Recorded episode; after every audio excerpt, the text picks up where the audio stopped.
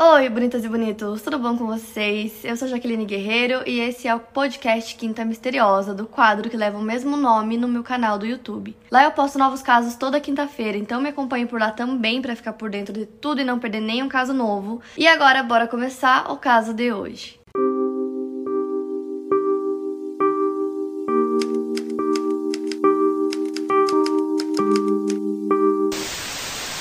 Então, para começar falando um pouco sobre a história do O.J. Simpson, o nome dele é Oriental James Simpson, ele é mais conhecido como O.J. Simpson ou Juice, que também chamavam ele assim. Ele nasceu em São Francisco, Califórnia, no dia 9 de julho de 1947. A sua história na infância e adolescência, como tantas outras nos Estados Unidos, negro, ele teve que ajudar sua mãe a cuidar da casa, pagar as contas, e ele estava inserido em um ambiente de violência e dificuldades financeiras. O esporte, que foi uma válvula de escape para ele, num bairro difícil, né, se tornou a possibilidade dele ser bem sucedido jogando futebol americano no ensino médio, então ele logo mostrou que ele tinha bastante talento. O OJ acabou escolhendo a University of Southern California e simplesmente explodiu no time Trojans em apenas duas temporadas jogando como running back. Ele foi o vencedor do Heisman Trophy, que é o prêmio dado ao melhor jogador universitário do país no ano de 1968. Estrela antes mesmo de entrar na NFL, o Simpson foi escolhido pelo Buffalo Bills. Então ele estava agora o mais distante possível de Los Angeles e São Francisco. Então agora ele teria que mudar para Nova York, era uma coisa que ele não queria muito na época, então ele exigiu um contrato recorde para assinar com o time após o draft. Então o dono, Ralph Wilson, depois de duras negociações, aceitou pagar o valor que ele pediu. Só que aí, em 1969 até 1972, o OJ foi uma decepção no futebol profissional, muito porque ele foi mal usado no ataque da equipe. E aí mudaram o treinador do time, então as coisas começaram a melhorar para ele. Ele conseguiu passar a marca de 2 mil jardas corridas em 1973 1973 e 1974, algo que nunca havia sido feito antes. Desde lá, seis jogadores conseguiram isso, mas todos eles em 16 jogos, enquanto o J. Simpson fez isso em 14. Então, na sequência da sua carreira, a camisa 32 continuou dominando a liga, mas o seu time não conseguia traduzir isso em vitórias. Os Bills chegaram aos playoffs apenas uma vez na era Jay Simpson, perdendo para Pittsburgh Steelers. Então, enquanto os Bills perdiam em campo, a figura do OJ como celebridade só crescia. Ele foi garoto propaganda de diversas marcas, ele era figurinha carimbada na noite de Los Angeles e até começou uma carreira de ator. Então, aos poucos, ele ia deixando o futebol americano para trás. Então ele foi trocado para o San Francisco 49ers no fim dos anos 70, mas ele já não tinha mais aquela explosão de antes e acabou encerrando a sua carreira no futebol em 1979. Porém, mesmo depois de aposentado, o OJ nunca saiu dos holofotes. Mesmo no futebol não tendo muitos títulos, ele fazia muitas propagandas, ele sempre estava na TV. Então, apesar de tudo, ele era considerado uma grande estrela do futebol mesmo assim. Ele atuou em filmes e também sempre foi cercado de pessoas muito influentes, pessoas com alto poder aquisitivo. E nessa mesma época, os negros eram muito discriminados lá nos Estados Unidos e ele meio que fechava os olhos para isso, nunca tomou nenhuma posição, nunca falou sobre isso. Ele meio que fechava os olhos para tudo que acontecia com a comunidade negra. Então, nessa época, a polícia de Los Angeles tinha atingido o ápice nos termos de corrupção e a elite da cidade resolveu trazer de outras cidades vários chefes de polícia com o intuito de mudar a condição que o departamento de polícia se encontrava. Então, uma parcela da população começou a se sentir mais protegida e satisfeita com a nova cara da polícia, mas na verdade, por trás dessa nova proteção se escondia uma polícia extremamente racista. Negros recebiam tratamento como se fossem criminosos e às vezes eram espancados ou até mesmo mortos por aqueles que deviam protegê-los. E por ele nunca falar nada, isso sempre gerou uma grande crítica no movimento negro, por ele não ter adotado nenhum discurso mais agressivo em relação à desigualdade socioeconômica no país e outros problemas como racismo e violência policial. Então, mesmo sem falar nada, o OJ era visto como uma figura simpática e carismática para diferentes faixas etárias e sociais, além ter fãs tanto na comunidade negra como também na população branca. Então, basicamente, o OJ conseguiu um prestígio nos mais diversos meios, desde o artístico, empresarial, esportivo e até com as forças da justiça. Ele tinha amigos policiais e advogados que eram bem é, famosos na época. Então agora eu vou falar um pouco sobre a relação dele com a Nicole Brown. Eles conheceram no final dos anos 70, quando ele ainda era jogador de futebol e era casado com sua primeira esposa. A diferença de idade, criação e até a cor da pele não impediu o relacionamento deles e logo o divórcio com a primeira esposa. Depois ele se casou com a Nicole em 1985, gerando dois filhos nos anos seguintes. Então ele sempre teve essa imagem de pessoa muito simpática, muito carismática, sempre sorridente. Apesar disso, ele não era uma pessoa tão simpática assim, tão querida assim. Ele era um marido muito muito ciumento, então a relação dos dois sempre foi muito abusiva por parte dele, sempre teve muita traição. Isso é uma coisa que o OJ nunca negou. Ele sempre foi muito violento com a Nicole, então tinha histórias, por exemplo, deles estarem brigando e aí ela correu pro carro e se trancou dentro do carro e aí ele pegou um taco de beisebol e quebrou os vidros do carro, umas coisas nesse sentido. Então durante sete anos ela viveu esse relacionamento abusivo com ele, eles terminavam, voltavam e depois de sete anos resolveram se divorciar. Porém, mesmo após a separação, é, o OJ continuou sendo super abusivo com ela. Já teve até vezes que ele invadiu a casa dela depois do divórcio, aí ela se escondia, se trancava para se proteger por medo que ele fizesse alguma coisa com ela. A polícia foi chamada várias vezes já por conta dessas brigas que eles tinham. Uma dessas vezes ele agrediu a Nicole, então ela chamou a polícia e teve que ir até a casa do casal para ver o que estava acontecendo. O OJ já estava namorando outra mulher e mesmo assim ele continuava perseguindo a Nicole, intimidando não só ela, como seus companheiros e amigos também. Então agora a gente vai entrar no dia do crime. Então por volta da meia-noite do dia 13 de junho de 1994, o corpo da Nicole Brown Simpson e do Ronald Goldman foram encontrados do lado de fora da casa dela, em Brentwood, que é um bairro bem conhecido em Los Angeles, um bairro bem famoso, é, que várias pessoas influentes moraram e moram. Por coincidência, a Marilyn Monroe também morava nesse bairro quando ela morreu. A Nicole e o Ronald foram esfaqueados até a morte. E nessa época, como eu disse, ela e o Jay já estavam divorciados e cada um morava em sua própria casa. Eles não moravam juntos e as duas casas ficavam no mesmo bairro, em Brentwood. Os corpos foram encontrados pelos vizinhos porque o cachorro da Nicole ficou latindo por muito tempo, incessavelmente, então os vizinhos ouviram e decidiram ir até lá para ver o que aconteceu, porque que o cachorro não parava de latir. Já na entrada da casa tinha sangue no portão e logo depois eles encontraram os corpos. Os dois foram esfaqueados várias vezes. E para tentar entender melhor como que tudo aconteceu, eu vou montar uma linha do tempo com vocês. Então, no dia 12 de junho de 1994, às 6 e meia, a Nicole e os seus filhos e alguns amigos saíram para jantar em um restaurante chamado Mesa Luna. Às 9h15, a irmã da Nicole ligou pro restaurante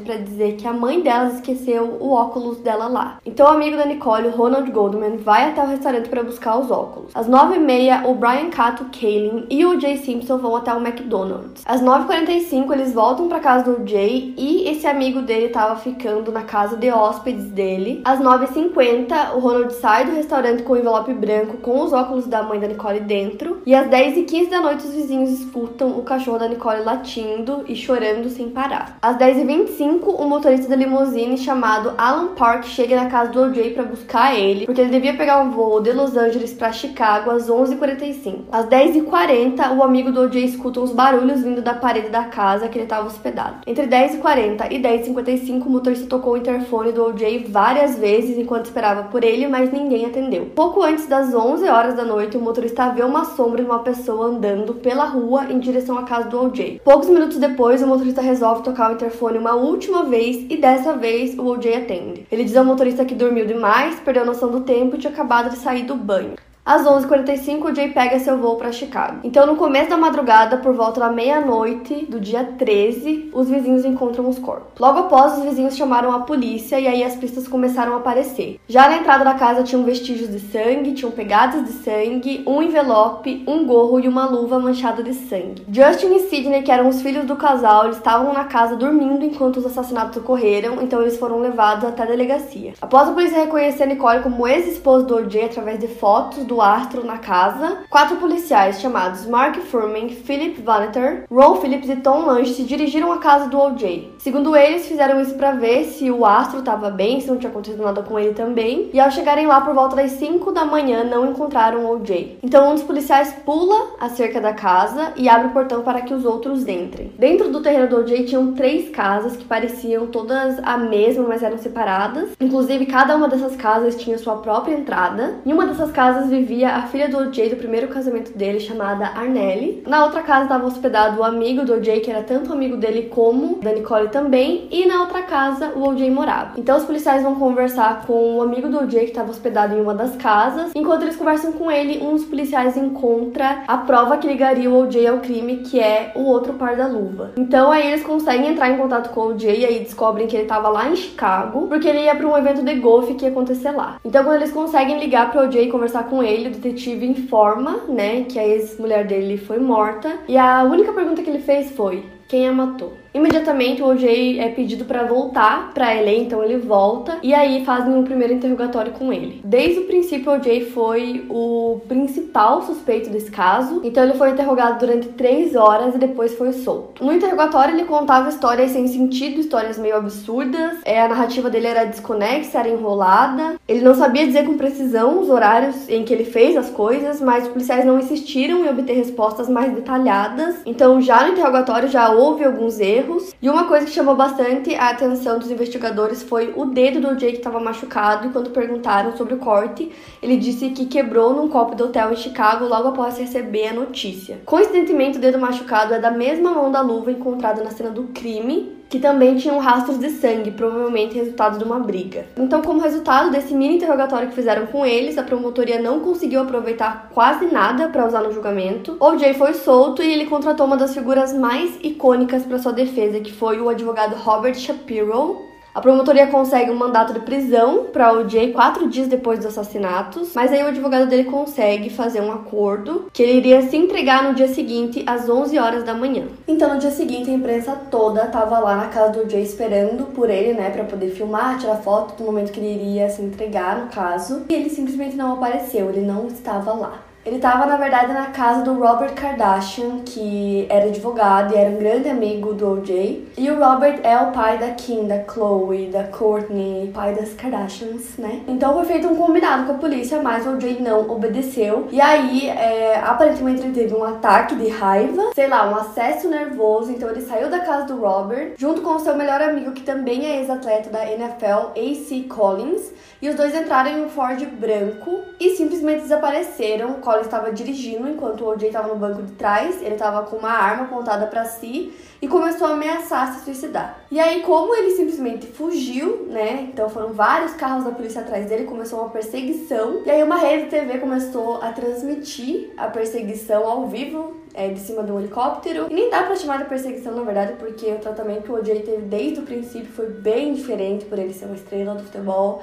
Então, apesar de ter muitos carros atrás, né, carros de polícia perseguindo o carro, é, não foi nem um pouco perigoso, não aconteceu nada, parecia mais uma escolta do que uma perseguição. E aí ele tava lá falando que ia se matar. De repente todos os canais estavam falando sobre isso, era o assunto mais falado no país, então já tinha muita mídia em cima é, do caso. E depois disso foi tipo assim, muito mais. A prisão dele, que era para ser apenas uma prisão, virou um circo midiático que estava sendo televisionado pro mundo inteiro. E essa imagem, inclusive, do carro, da, dos carros de polícia atrás, do Ford, é a que eu mais tinha sobre esse caso.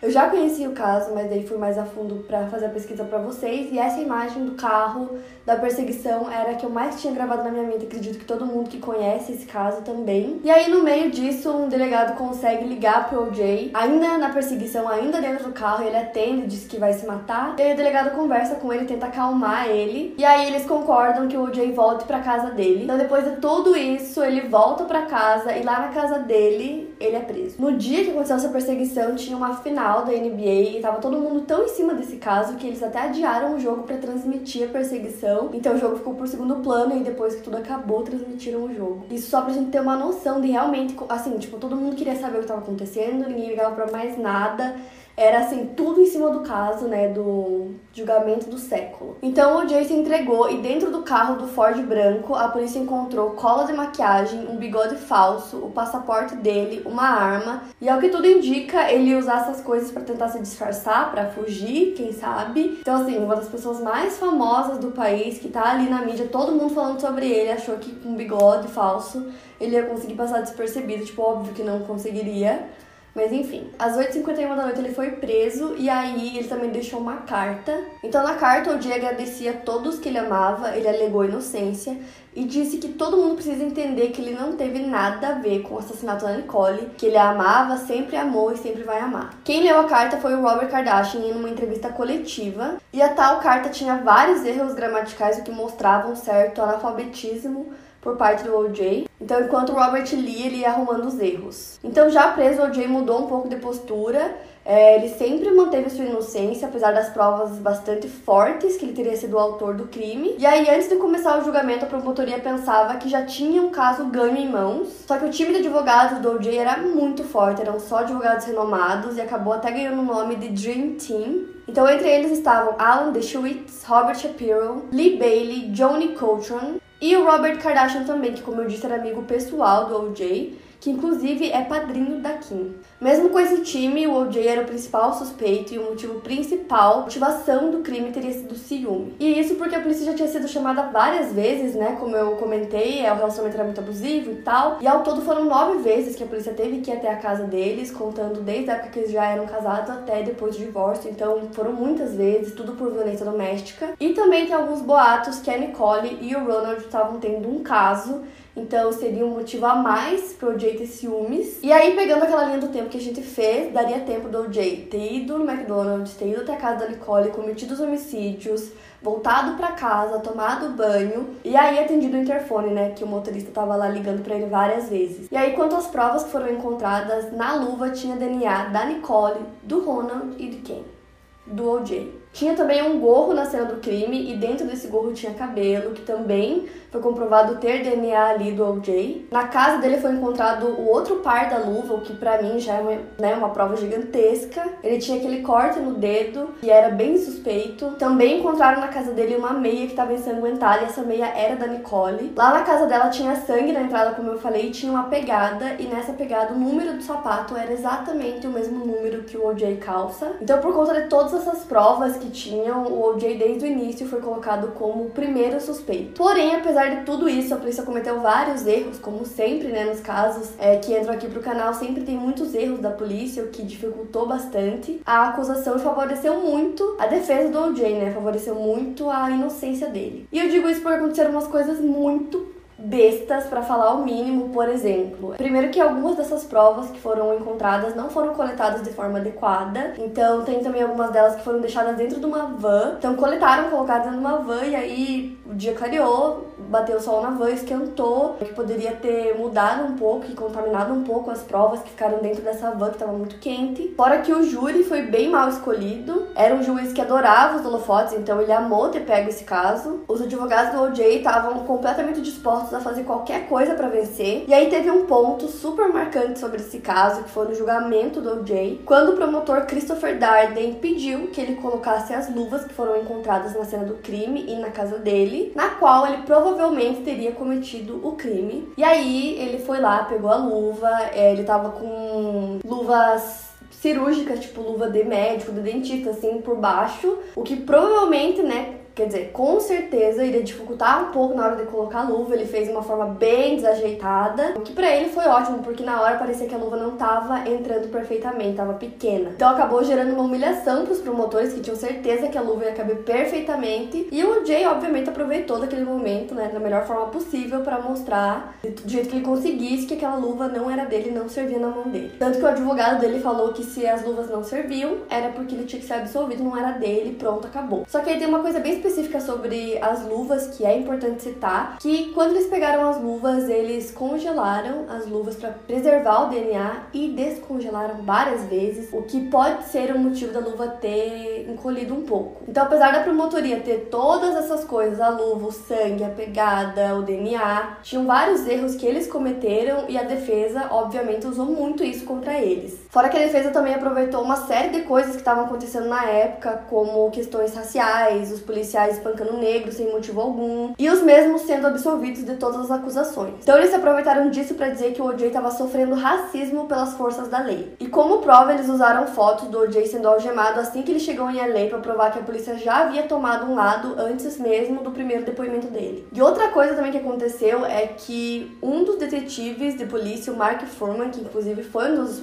é, policiais que foi até a cena do crime no dia, fez vários insultos raciais em um áudio e falou mais de 40 vezes na mesma gravação vários comentários racistas e foi encontrado esse áudio e eles usaram contra eles. Então isso favoreceu muito o OJ porque esse mesmo policial foi o que encontrou a luva ensanguentada. Então a defesa usou isso a favor dele, dizendo que o Mark tinha colocado essa luva e as demais provas encontradas na casa do OJ e que não foi ele que deixou lá. Teve outras coisas que aconteceram também, eles mudaram é, o julgamento de um subúrbio para a cidade de Los Angeles onde há maior presença de minorias e isso refletiu no jurado. O júri do OJ era integrado por nove pessoas negras e uma latina, mais dois brancos, o que eu acho que é importante citar também. O julgamento dele começou no dia 26 de setembro de 94, e aí só no dia 3 de outubro de 1995, com recorde de audiência, mais de 20 milhões de pessoas acompanharam o desfecho do caso pela televisão, e após cerca de 3 horas e meia, mais ou menos, reunidos, o júri deu seu veredito. O Rental James Simpson foi inocentado dos crimes de assassinato de Nicole Brown Simpson